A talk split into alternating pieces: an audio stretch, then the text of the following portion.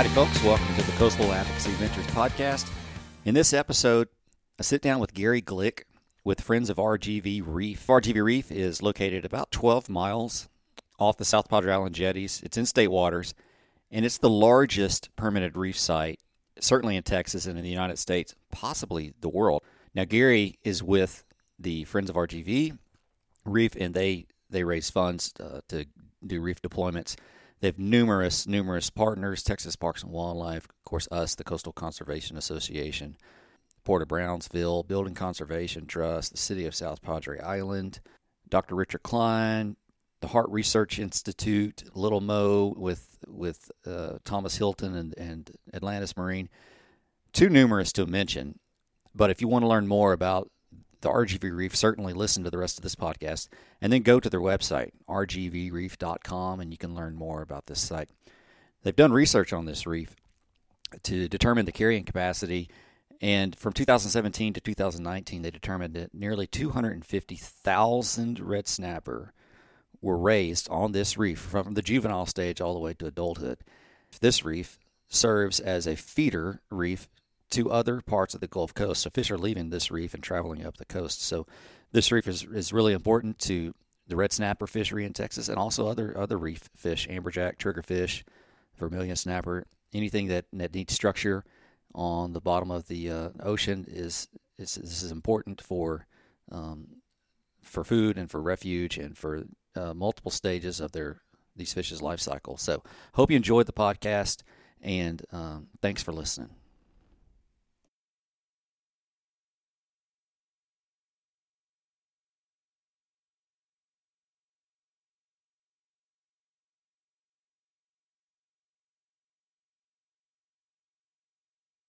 All right, folks, welcome to the podcast in Austin, Texas. Got to come up here for a commission meeting, and Mr. Gary Glick was kind enough to to to meet me in this uh, very cozy space at the uh, hotel here in Austin near the airport. And Gary Glick is with Friends of RGV Reef. And uh, good afternoon, Gary. Thanks for joining the podcast. Hi, I'm happy to be here. So let's let's jump in. Let's start with introductions and uh, give the listeners a little taste of of, of who Gary is and, and how he got to be um, one of the leaders in reefing off the coast of Texas. Well, I was smart enough to get the job done and stupid enough to volunteer. the uh, but people probably don't know what RGV Reef is, and so RGV Reef is the permitted reef site that friends of RGV Reef pestered Parks and Wildlife to permit down in South Texas, about 13 miles north of the South Padre Island jetties. And as we were getting that permitting, you know, Deep South Texas is the first abandoned, the first, the last funded, the first ignored. And so we knew that we had to do everything perfect, including chumming up a lot of stakeholders. One of the stakeholders was a marine biologist, and we got really lucky that we got we did not get a guy that um, I count sardine skeletons and penguin poop in Patagonia. We did not get that guy. We got a guy that had seen the same stuff that we'd seen. And, you know, the founders of RGV Reef were a bunch of old salts that have been around forever and seen it all and fished it all and scuba dove it all. And he saw the piece, he saw the same stuff that we'd seen and noticed the piece that we'd missed, which is particularly for red snapper, where are the babies. Well, the babies aren't on the high relief reef that we were used to uh, diving and fishing on, they're off in the flats on a small, low uh, structure if they can find it. Most of the time, they're just trapped out on the flats, prey mm-hmm. for all these straight line predators. And he turned us on to the idea of generating a nursery reef. CCA was helping us with the permitting. They immediately understood the concept that the habitat was what counted and that we could, if we did it right, generate more fish. They promised to f- uh, fund us and uh, also, additional praise for Texas Parks and Wildlife Artificial Reefing Program, Dale Shively. He went to bat for a large enough reef that we could generate that diffuse structure that wasn't covered over with large predators that would allow us to put more fish back into the Gulf. And so that was that was 2015. We got our permit in 2016, and uh, we've put a couple of 60 foot steel hulled vessels down, 67,000 cinder blocks in a nursery reef that, um, and another about 3,500 tons of material in 17. That was occupied, immediately occupied by about 240,000 juvenile reef fish, primarily red snapper babies. The, you know, the, the, the demand for this habitat, because it means life and death, is is huge in that area. And our area has the, the densest number of juvenile snapper in the Gulf of Mexico, according to SEAMAP data. And so those fish then have been growing, and now they're of uh, takeable size. They're 16 inches and up, and and they're about 80% of the takeoff RGV reef. We put another 7,000 tons of broken concrete in RGV reef in um, late 18 and early 19, and we have been gathering concrete railroad ties for our upcoming deployment since late uh, early 19. So that's what RGV Reef is. It's the, the, the total reef site is is the permanent site 1600 acres. 1650 Correct. acres. That's right. 650. So how many how many you're, you're throwing out numbers and, and, and tonnage of, of structure put out there. How many acres are currently um, reefed, approximately? Okay, do- so the best marine practice, if you talk, we're like I don't I don't understand this piece of it. I don't understand why.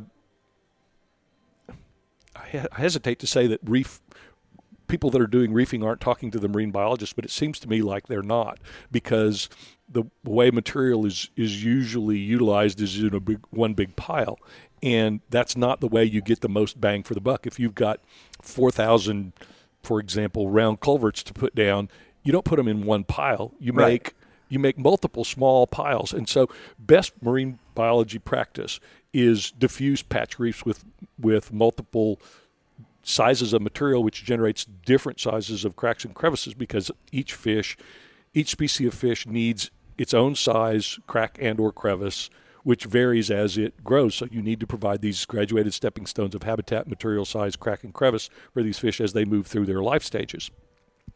So the whole damn thing is reefed. Well, I guess my I, I didn't mean to ask it like that. I, for for someone that can't understand the scale of it, how how how much space has been in, in Yeah. terms of an acre? You know, sixteen hundred acres is a big Is space. a big space. It's hard to visualize what that looks like in reference to anything. Okay, so um, it's larger than the city limits of South Padre Island. It's um, you, you know it's it's almost three square miles, and you know we have put down a lot of material there. We're really efficient because we use materials of opportunity, um, and and we get just about everything donated except marine transport. Um, so right now it's about 11,000 tons of material, and if you but it's it's it's scattered and diffuse. We can put a lot more material in it. But to give you an idea of how much of the actual bottom is covered by these um, patch reefs, so let's say 11,000 divided by 20. So 550 diesel semi truckloads of material. That's what's on the bottom.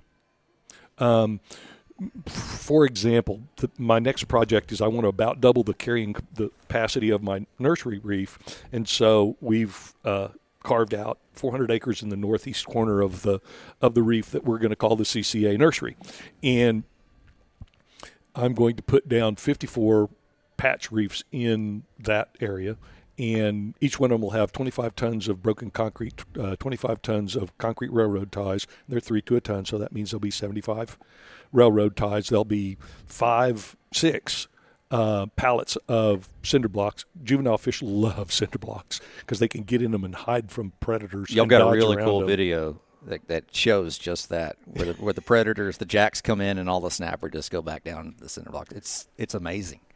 Well, go to uh, rgvreef.com and and see and see that video. So that'll make 54 patches. It'll be a grand total of about 2,500 tons of material. It'll cover uh, 400 acres, um, and I'm hoping that it will provide habitat for another quarter of a million baby snapper. That's a lot of, of, of fish. So when uh, the site was when the site was permanent in 2016, Yes, late late 2016. I think you mentioned that. How difficult was the process prior to that, from an, the idea and the inception to actual getting it permitted, and just kind of go into as much detail or as little as you want, but that's a, that's that's one of the holdups and one of the issues with um, artificial reefing is and one of the more difficult parts of it is getting the actual permit, from what I understand. Well, yeah, it is. Um, first off, you've got to convince um, Texas Parks and Wildlife to go to the trouble and the expense. Uh, you know, they spent seventy grand getting the permit. Um, it took 16, 18 months, and I'm a fabulous pesterer. I I pass subdivision plats for a living, which means I know how to stand and deliver for people that don't like me, want me to go away, and would prefer to ignore me. and um, so we brought that to the process. You know, to get a permit, you've got to first get Texas Parks and Wildlife to think that you should have one. Then you need to chum up the stakeholders, and of course, we we really chummed up the stakeholders because we knew that we had to. We even got the Texas Shrimpers Association to agree that it'd be a good idea for us to take two and a half square miles th- Of their shrimping of their, grounds. of their shrimping grounds because they wanted a good place to fish too. Um, the uh, then you have to get a permit from the Texas Historical Commission, the Texas Archaeological Commission, and when they pulled the magnetometer over our site, right in the middle of it is the uh, is a magnetometer anomaly that looks to them like a ship that was sunk around the time of the Civil War, and so we've got this spot that we're not going to put any concrete on top of Jean Lafitte's boat. Um, you've got to get an okay from the uh, from the port from the New Orleans Coast Guard, and you've got to talk to them about how many buoys that you've got to put on it. Which the buoys are horrifically expensive to main to put down and maintain. Uh, how much clearance you're going to get, and we we we we are able to place material up to within 30 feet of the surface. Now, a lot of these rigs to reef rigs, well, the coasties make make them cut these rigs off at 90 feet from the surface, and that's just sinful to to waste that much vertical relief. Yeah. Um, and then you've got to go to the general land office, and, and they are going to lease you the bottom. And they originally wanted to nick us ninety nine thousand dollars for our bottom lease, and this is when we didn't have two nickels to rub together, so we had to talk them out of that. Um, and and so, um, um, yeah, you know, the four of us that are our, friends of RGV Reef are all entrepreneurs. We're all persistent as hell. We're all used to getting stuff done. Um, and we all have a modicum of intelligence, but mostly what's made RGV Reef successful is persistence. That's the difference is we're persistent. And and you guys had this first this idea when what what year was the concept born? Oh, in 2014, my brother and I, uh, we had been just spent our our youths offshore, and about age 30, both of us figured out that we were not going to be able to have reasonable lives as commercial fishermen and charter boat captains, and went off and got lives. You know, went out, did our did our husband, father, mother, sister, brother, did our family gig, and made enough money that. And my brother continued. We both continued to fish offshore a little bit, um, but we got serious about it again in, in about 2013, and it was readily apparent to us that there was inadequate hard substrate reef, especially in state waters, and we thought we'd try to do something about it, and just about everything that we wanted to do was going to be a felony, and so that's when we got this wild idea to try to get a permit, and that was the inception of RGV Reef. So how did it go from the idea of a reef to the the size of it? Oh well, that was that's all about making a nursery. You know, most Texas reefs are 80 acres or 160 acres, and so um, we very promptly were willing to give up, make a good place to fish, to to, to um, place our energies behind. Let's put fish back in the Gulf. So if we were only going to get this little 80 acres or or maybe maybe 160 acres, you know, all these juvenile uh, red snapper are are driven northward by the wind-driven current, and as they're being driven along, they can hear reefs just the same way we can hear the wind in the trees. And so at some point they they leave the surface waters and swim to the bottom, which is called recruiting. Of course, if they're out in the middle of the Sigsbee Deep, they're hosed. There's nothing there. They swim to the bottom and die. Yeah. Um, but so we said, well, give, just give us this little thing that's that's that's 200 feet wide and and uh, north to south and, and a couple of miles wide, and, and we'll string this nursery reef out, and we'll catch all these babies, and we'll hold them long enough to to get um, to get to be you know 6 8 10 12 inches long on the material that we put down and then and then they can go on because that's where the mortality rates the mortality rates the numerical mortality rates on juvenile snapper are such that not only do none ever live, if you look at the numbers, not only do none ever live, but but but twenty percent of what was 120 percent of what was born dies. I mean, only it's a miracle that they make it to bingo. The, yeah, that's right. Yeah. So, and and when you give a little fish like that a rock, you've you've made an enormous difference in its in its survivability because that little fish needs that rock a as a place to dodge around to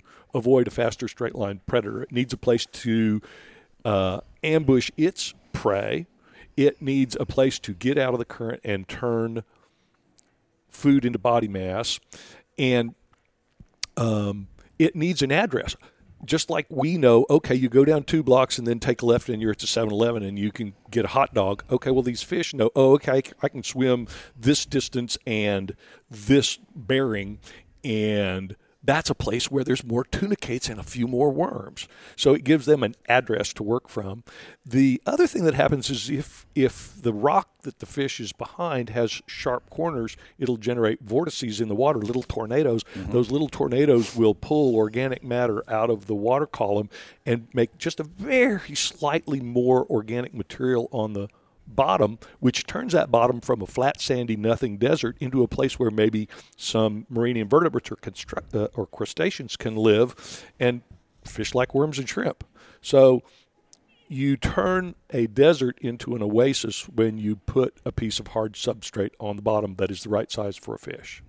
And in so doing, you make that 99.99999% mortality rate maybe be 98 but that difference when you've got an eight year old mama snapper coughing up 50 million eggs, if you can save a tenth of a percent of those, you cough up a pretty good bunch of fish. And, and we sure enough have had a very nice bunch of fish on RGV Reef. We've, we've grown those 240,000 uh, settlement recruits eh, into catchable size fish. And, you know, you can you can attract some fish from elsewhere, and we we do have really fabulous habitat there, and so some of the larger fish are hygrating into the area. But you know, if you look at the, the scientific papers, really only about twenty percent of the snapper will move anything more than about five kilometers in 23 months. That's just some numbers I'm pulling out of a, a paper that I remember, and so you know if you you can get some fish. You can attract fish from elsewhere, and we see that when we see the catches. We see it's about 20% big fish that came from elsewhere,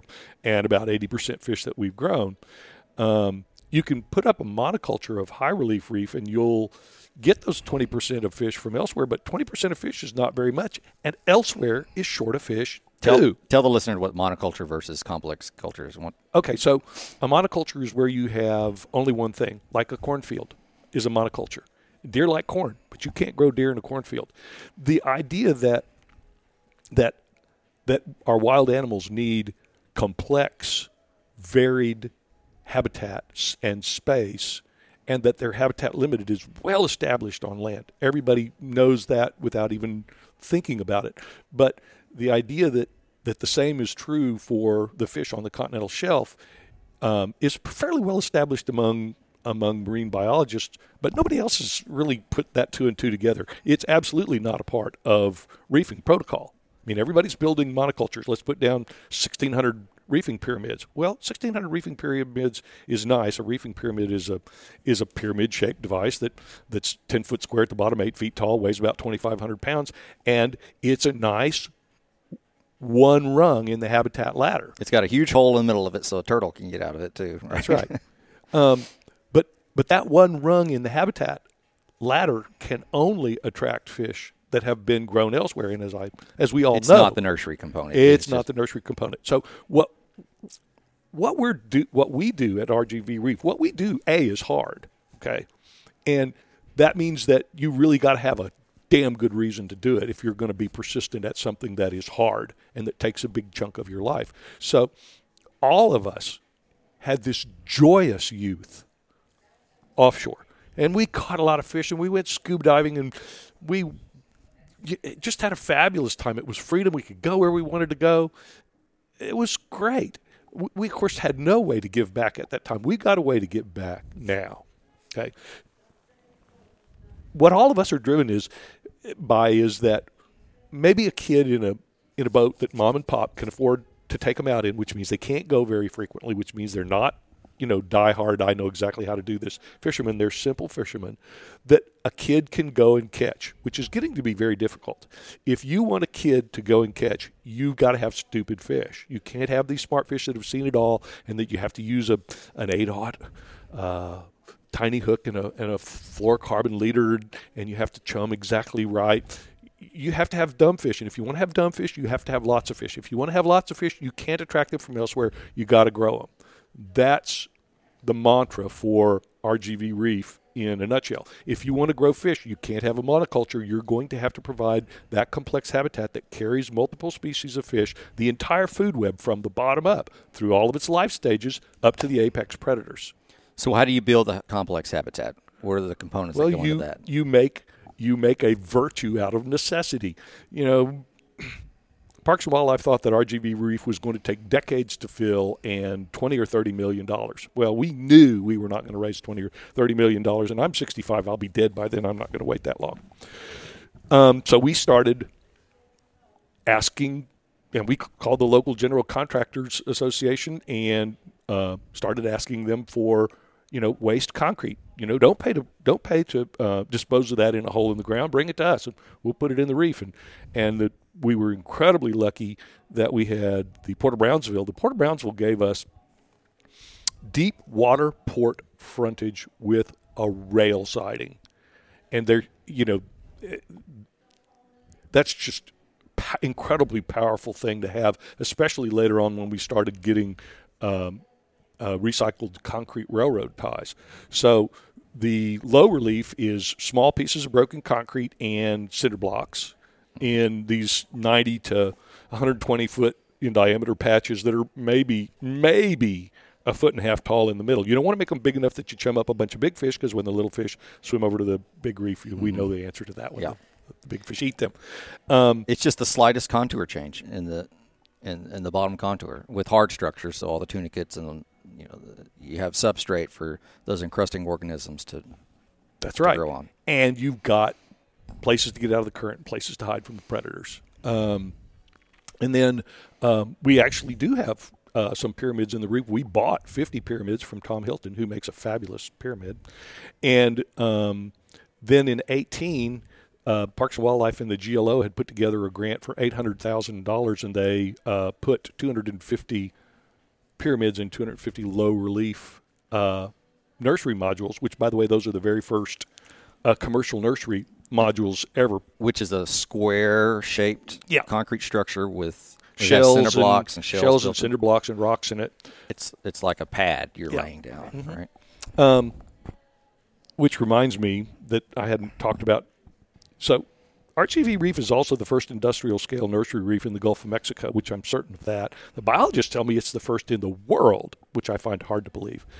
Um, and then what we're back to how do you build that complex habitat? So you use materials of opportunities. I mean, we got great big 10 foot square bridge culverts and uh, uh, box culverts, and we uh, have highway dividers. They're too heavy, so we had to cut them into. I mean, they're a thousand. They're a thousand pounds a foot. These were big ones, and so so the, the biggest piece that we could do was uh, eight feet long, and we got broken concrete and sidewalks, and that worked pretty good. Oh, we also had 600 tons of concrete roofing tile for the really tiny fish that we put down in 17. But we really shifted into a whole nother gear when the Burlington Northern and Santa Fe Railway approached Park, Texas Parks and Wildlife about reefing their worn out concrete railroad ties. And concrete railroad ties are a really fabulous material. They're an enormous pain in the old nulgus to deal with.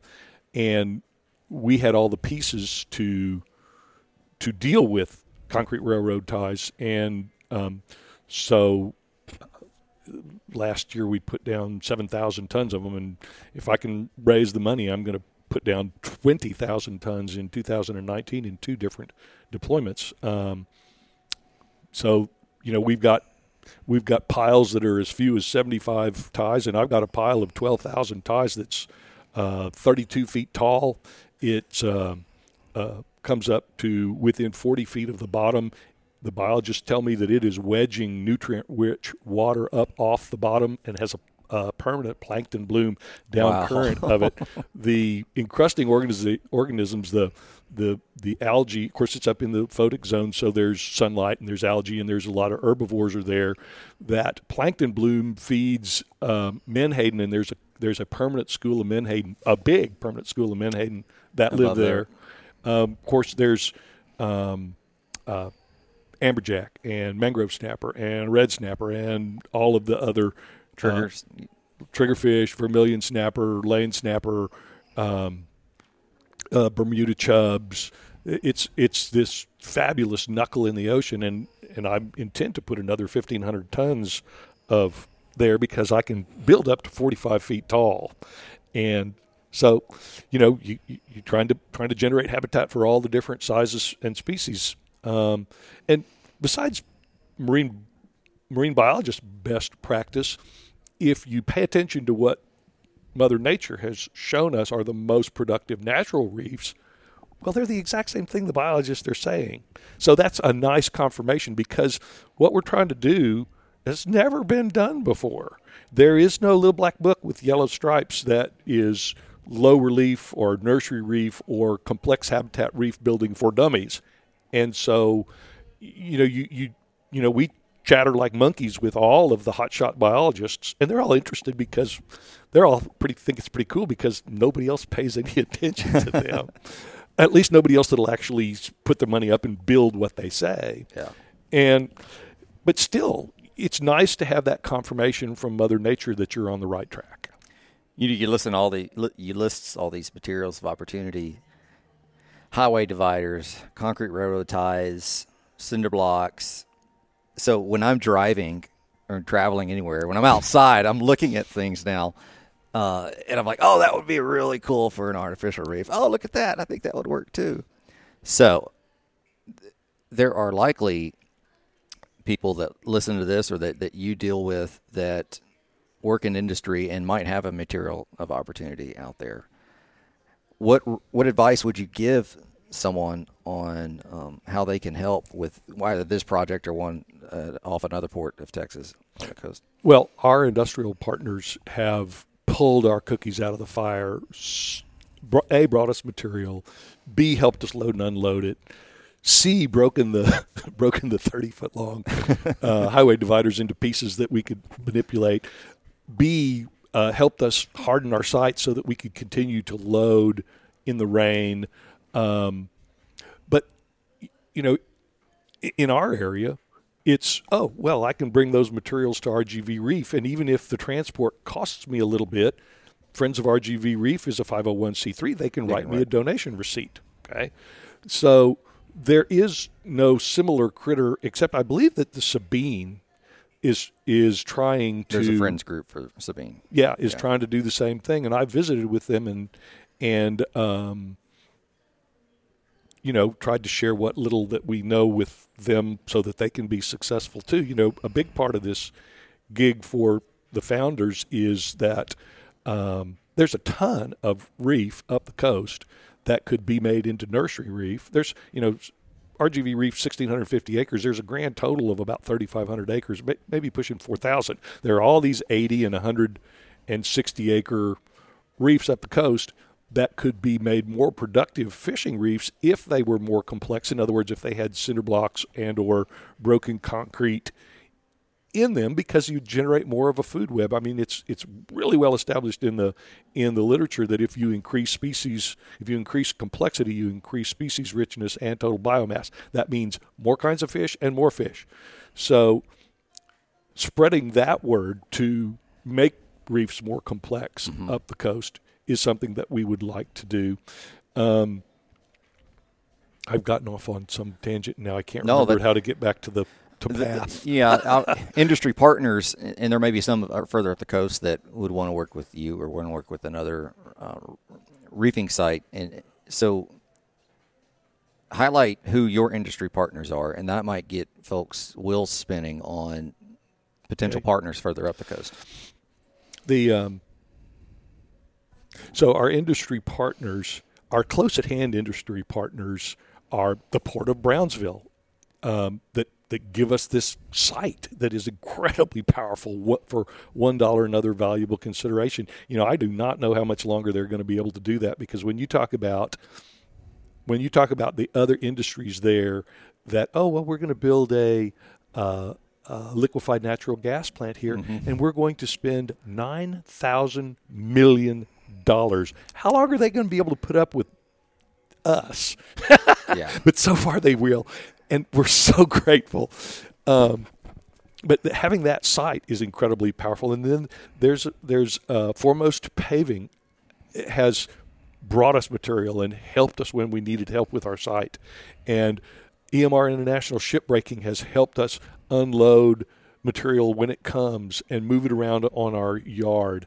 Um, the uh, which is the Crosstex pipeline, uh, funded us to 250 to the tune of two hundred fifty thousand dollars, which was a, a huge um, bump for us and, and helped us. You know, we, we have been growing almost logarithmically, which is exceptionally difficult to grow any business because you need working capital to grow.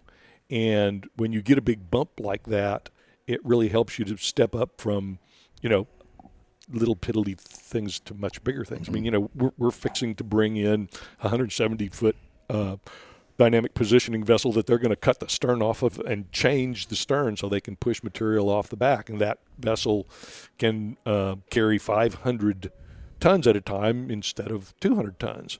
Um, that's the kind of thing that when you have an, a partner that actually gives you money, that it allows you to do. But but when you have these these people that donate, um, uh, Sarah and John Tippett, our our attorneys that that set up our 501c3. Um, I've got Curtis Hayungs that does all of our web stuff and puts together video and and takes care of, of our our website. And um, I've already mentioned EMR. Um, you know, it, it, helps when the local politicians um, like you and tell other people about you. The local fishing tournament, the Texas International Fishing Tournament, has funded us. Um, it's taken us several years to get the city of South Padre Island to really understand and start funding us. Their, their Economic Development Corporation caught on right away and dug really deep, and, and their Convention Center and Visitors Bureau is um, coming right along, and they're both going to fund us this coming year. Part of the reason that I'm going to be able to put down 40 million pounds of concrete this coming year is because the city has figured out that, um, you know, people will go a long way for unsophisticated fish. When I was little, my father and my uncle, shoot, they drug us 250 miles into Mexico and down the Ciliac Beach at, at uh, the Laguna de Tamiahua and, and across these uh, these rivers where the lagoon went out into the to the Gulf of Mexico and we launched a boat through the surf because there were supposed to be stupid fish there. People will go a long way for stupid fish and the city cares that when they get there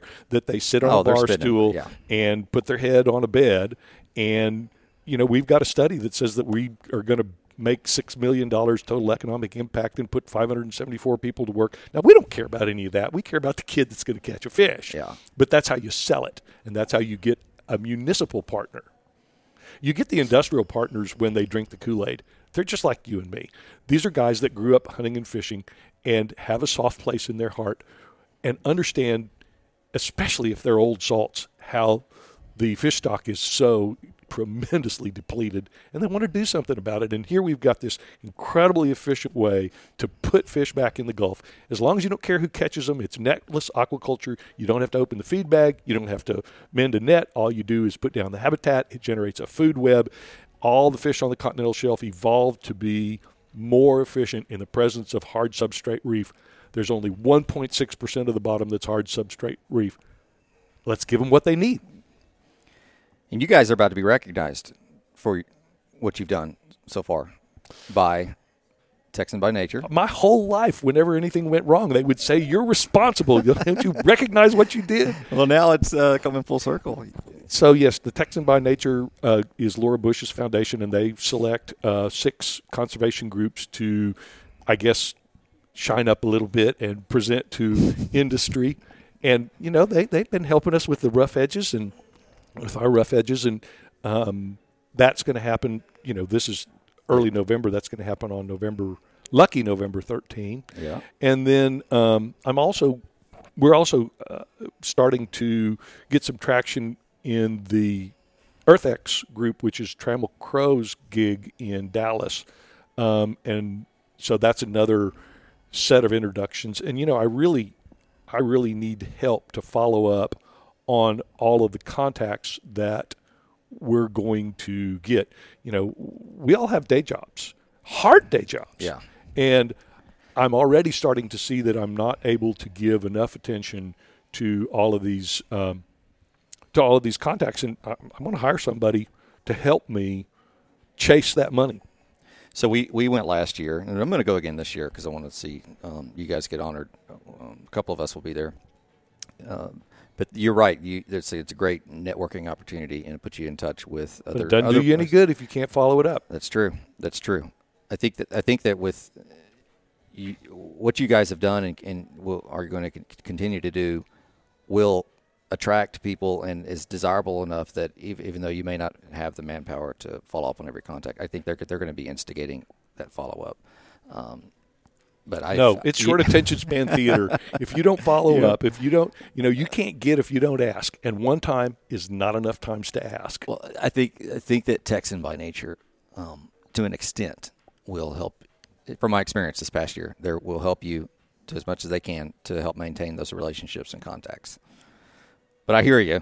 If anyone's listening, Gary Glick may be hiring soon. So. well, what I'd really like to find again is somebody like us, smart enough to get the job done, stupid enough to volunteer. Um, but I'm also uh, this is this is important enough that I'm also willing to, to I think to pay for this for a while because I'm going to have that bunch of people to follow up on, and then a whole other bunch in Dallas. Um, and right now we we have all these we've what we do the reason we're efficient is because we get so much stuff donated but that means that everything instead of you know here's my money give it to me it's oh gee whiz do you know anybody that might be able to find it within their heart to loan us an extended reach forklift for three years like murray megason? What a sweetheart.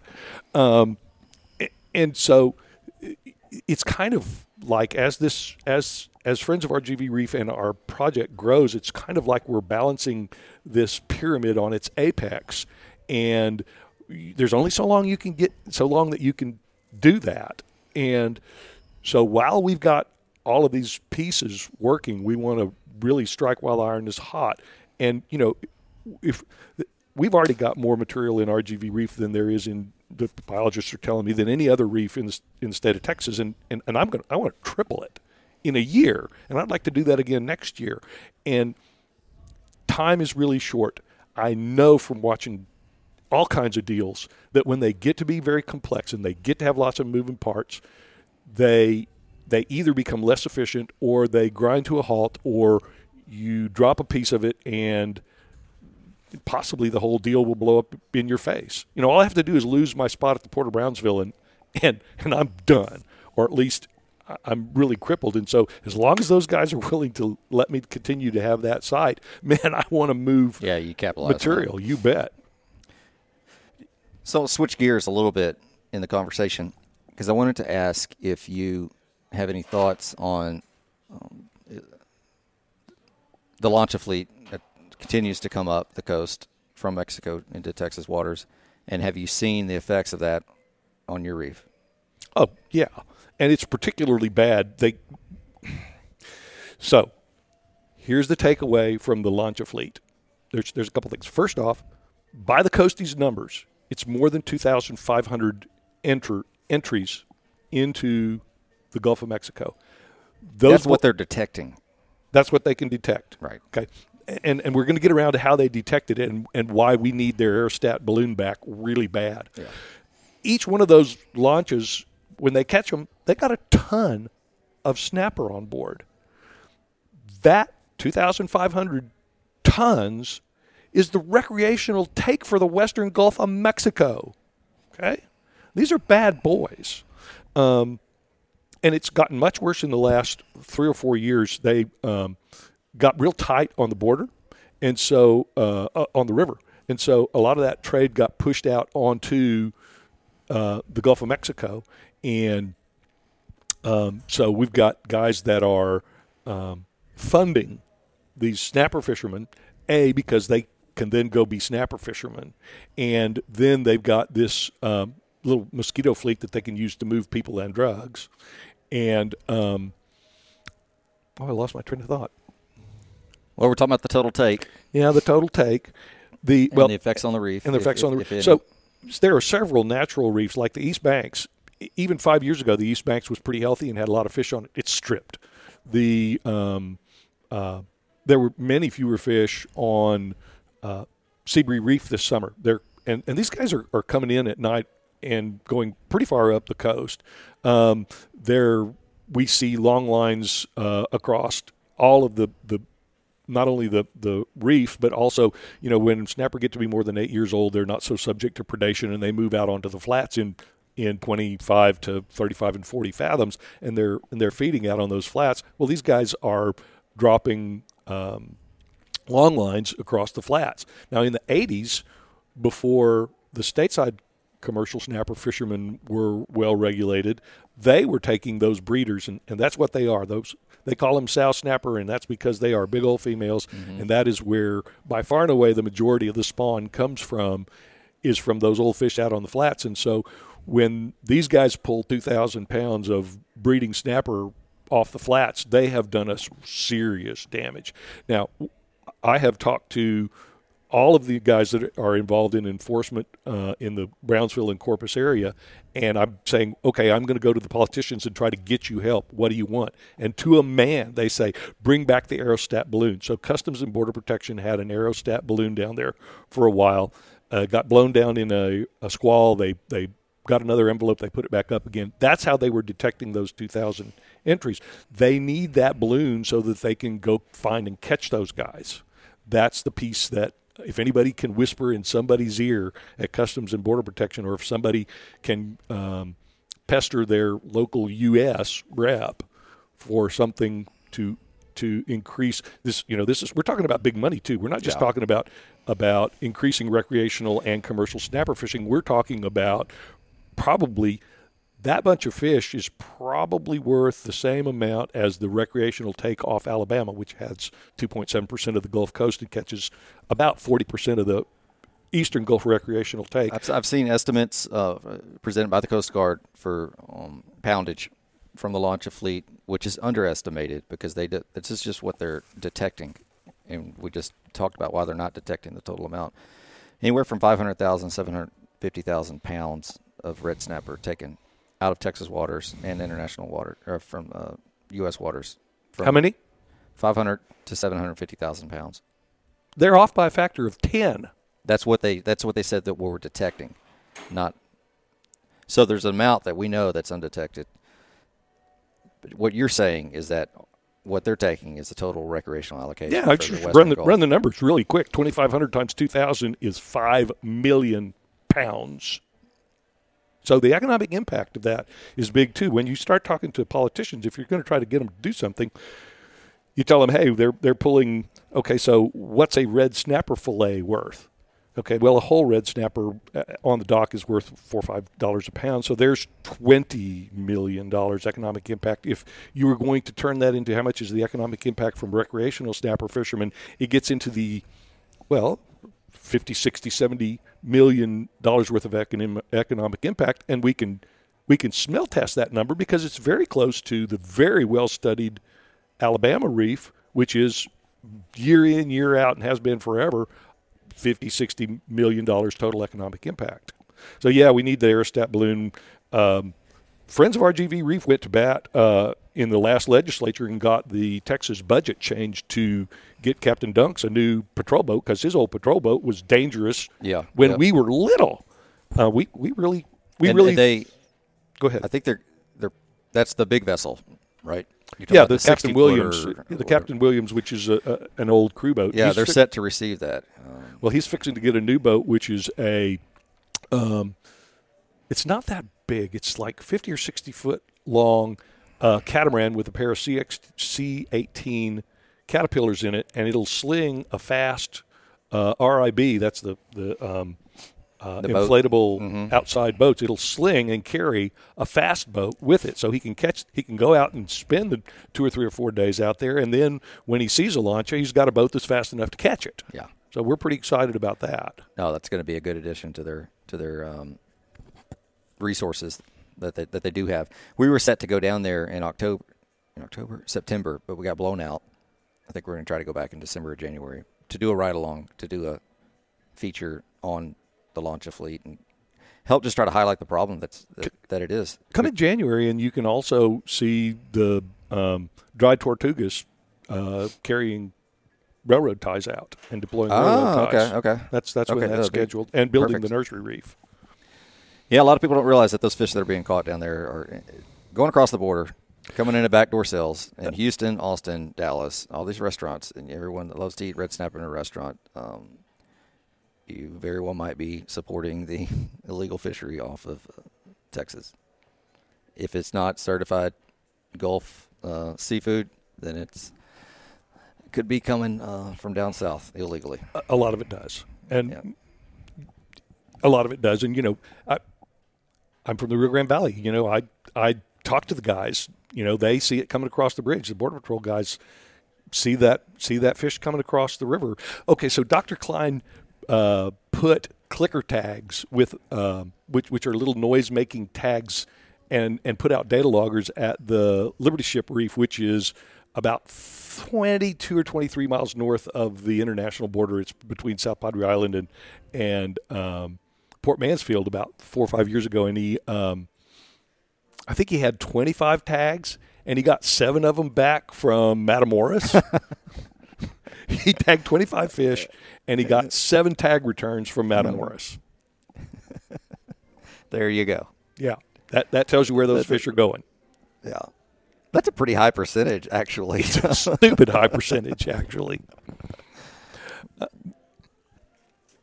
you feel free to mention anything that you want to. Well, throw out there. Of, of course, I'm going to pester for uh, for money. We're about ten times as efficient as a normal reefing contract in putting material down. We're a 501c3. We can write a um, donation receipt Why are you 10 times more efficient? because of all the donated material and because uh, of really fabulous uh, uh, management. But just to give you an example, well, you know, we're it's four guys that are entrepreneurs in really No, hard I- businesses. I like it. you, you, and and we grew up on ranches and farms, and you are either efficient or you go broke. Yeah. Um, Well, for example, the the Texas Parks and Wildlife GLOs, uh, 250 reefing uh, pyramids, 250 reefing modules. Each one of those weighed about three tons, and actually they weigh a little bit less than that, but we'll use three tons. So that's 750 tons, and um, they spent $800,000 and they put out 750 tons of material. I just looked at our audited financial statements. In that same time period, we put out 7,000 tons of material and spent $428,000. So 800 grand for 750 tons or $428,000 for 7,000 tons. This is part of why people are willing to give us money. We Yeah. get the job done. The state is as efficient as the state can possibly. They're not as efficient as they could be, but they do the best that they can. Well, okay, so the state used to be much more efficient. They used to use materials of opportunity. They held the lawyers at bay.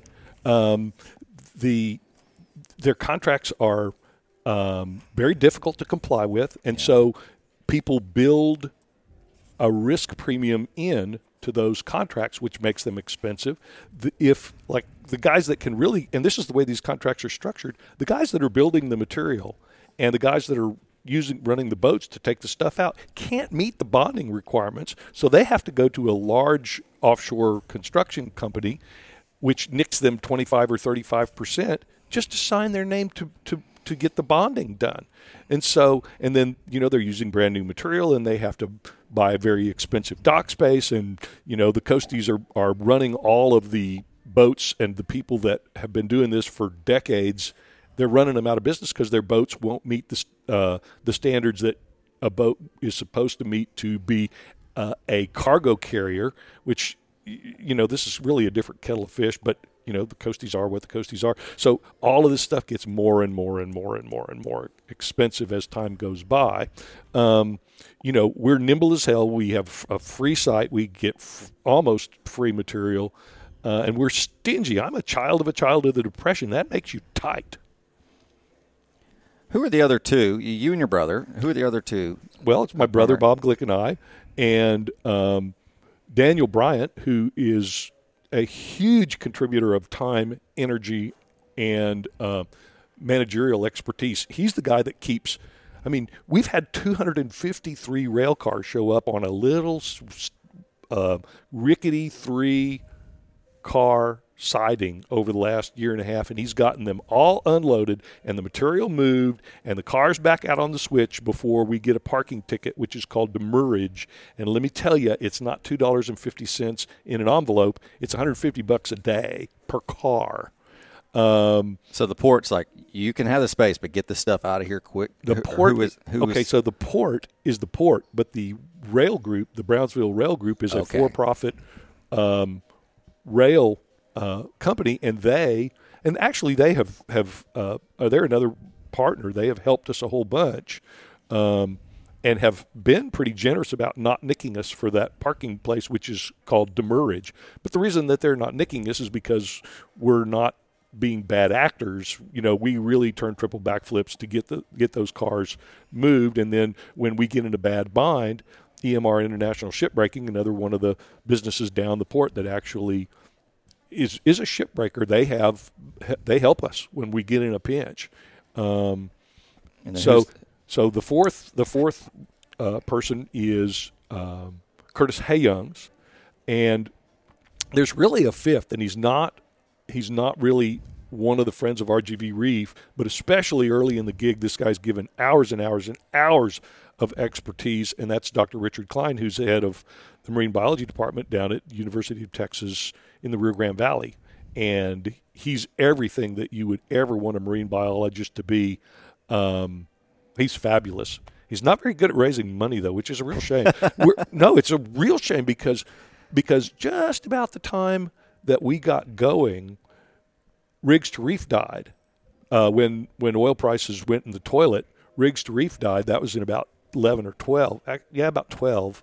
And that was the money that had been paying for the, the marine research that Dr. Kline had been doing that allowed him to see that we needed the nursery reef. Mm-hmm. So now that we're we've established this reef, and boy, let me tell you what, we put it down in ways that you could do scientific research with it with a, with enough iterations that you could draw statistically significant um, uh, conclusions. And but there's no money to go study it. I don't know how much I've bumped the juvenile survivability of red snapper. I know that I have, but I don't know how much. I don't know how many dollars that I have put back into the Gulf of Mexico, which some funders really want to know that. What's the return on investment of of of uh, of my donation? Let me tell you, you want to get money out of cities, you better be ready to answer that question. Um, because I don't have research money, and and I'm stingy enough that I'm not willing to give Dr. Kline the money that I've raised because yeah. I'm so desperate to put material in the water because that's the piece. I, I just that's the well, piece he's, that's got to be done first. It's like any any any other field of research. He's in a highly and it's highly competitive for the limited funds that are available for marine fishery science research. So um, yeah, he's got a tough sell, especially if a group like NOAA's is involved with anything because mm-hmm. they seem to uh, be obstacles in a lot of these uh, reefing projects. The other research partner that we have is when Enbridge funded us uh, 250 grand, they funded the Harte Research Institute um, 100 and so far the the Harte Institute has come down and, and done some done one one day of surveying on the reef um, but they're another avenue for um, for research for us the, the the problem is is that to really answer those questions about um, about juvenile survivability you've got to spend some time underwater over time mm-hmm. and it gets expensive and so you know you can answer that question. It's a quarter of a million dollars. Am I going to build a reef, or am I going to answer the insurance the, the the science question? I'm going to build the reef. Yeah. I mean, I do have the book. I wrote the damn book, the, reef building for dummies, and I know that the piece that I need to do is even if it isn't the most effective way to build that that that reef, I know it's effective enough to put a whole bunch of fish on the reef. I mean, we we, we watched these 250,000 juveniles grow up and get caught since 2017. Well, like you mentioned, you, you have a window of opportunity, and the getting is good, so we need to get it, right? That's right. Yeah, I understand.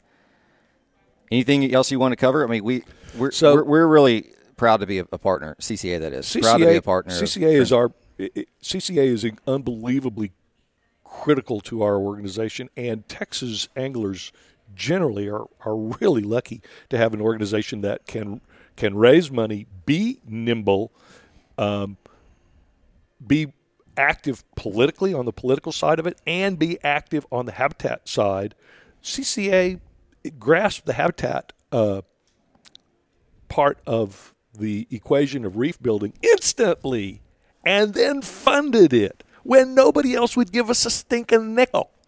So we really love the CCA. you know, it was CCA and and one of our private donors, Max Nichols, uh, and that's that's what kicked us off. Well, it doesn't hurt to ask and keep asking. Yeah, know, and so um, one of the things that I was going to say, you say, okay, so for industry partners, I was going to say, and the answer to that is find somebody with. Um, uh, with that's a 501c3 that can write a donation receipt. Well, there's nobody else up the coast. Oh, maybe SEA in Corpus. Yeah. Um, they have been pretty quiescent since they sank the Kinta. Um, the uh, we're going to start working up the coast. Uh, I'm about to have a contract with uh, Texas Parks and Wildlife to put a thousand tons of of uh, concrete uh, railroad ties in the Corpus Reef. While I'm up there, I'm going to donate another 500 tons uh, in small patch reefs so the Harte Institute can study them. Um, but you know, we if, if, we can continue to add complexity um, to some of these reefs up the coast, we'll all benefit um, because they will become more productive. Not only will they make baby fish, but they'll also generate the food to support more large fish on that high relief structure.